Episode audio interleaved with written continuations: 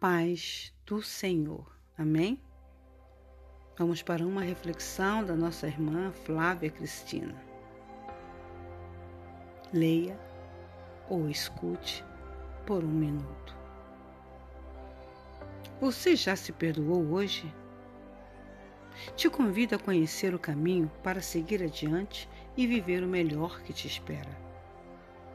Culpar o destino, os outros, as circunstâncias pode se tornar um hábito.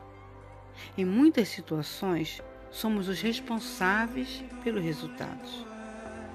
Ok, você viveu, não deu certo, mas passou. O que fará com o agora? O hoje é tudo que temos.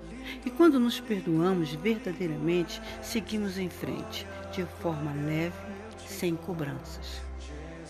Você merece se perdoar. Que tal fazer isso agora? Flávia Cristina. E fiquem todos na paz do Senhor. Amém?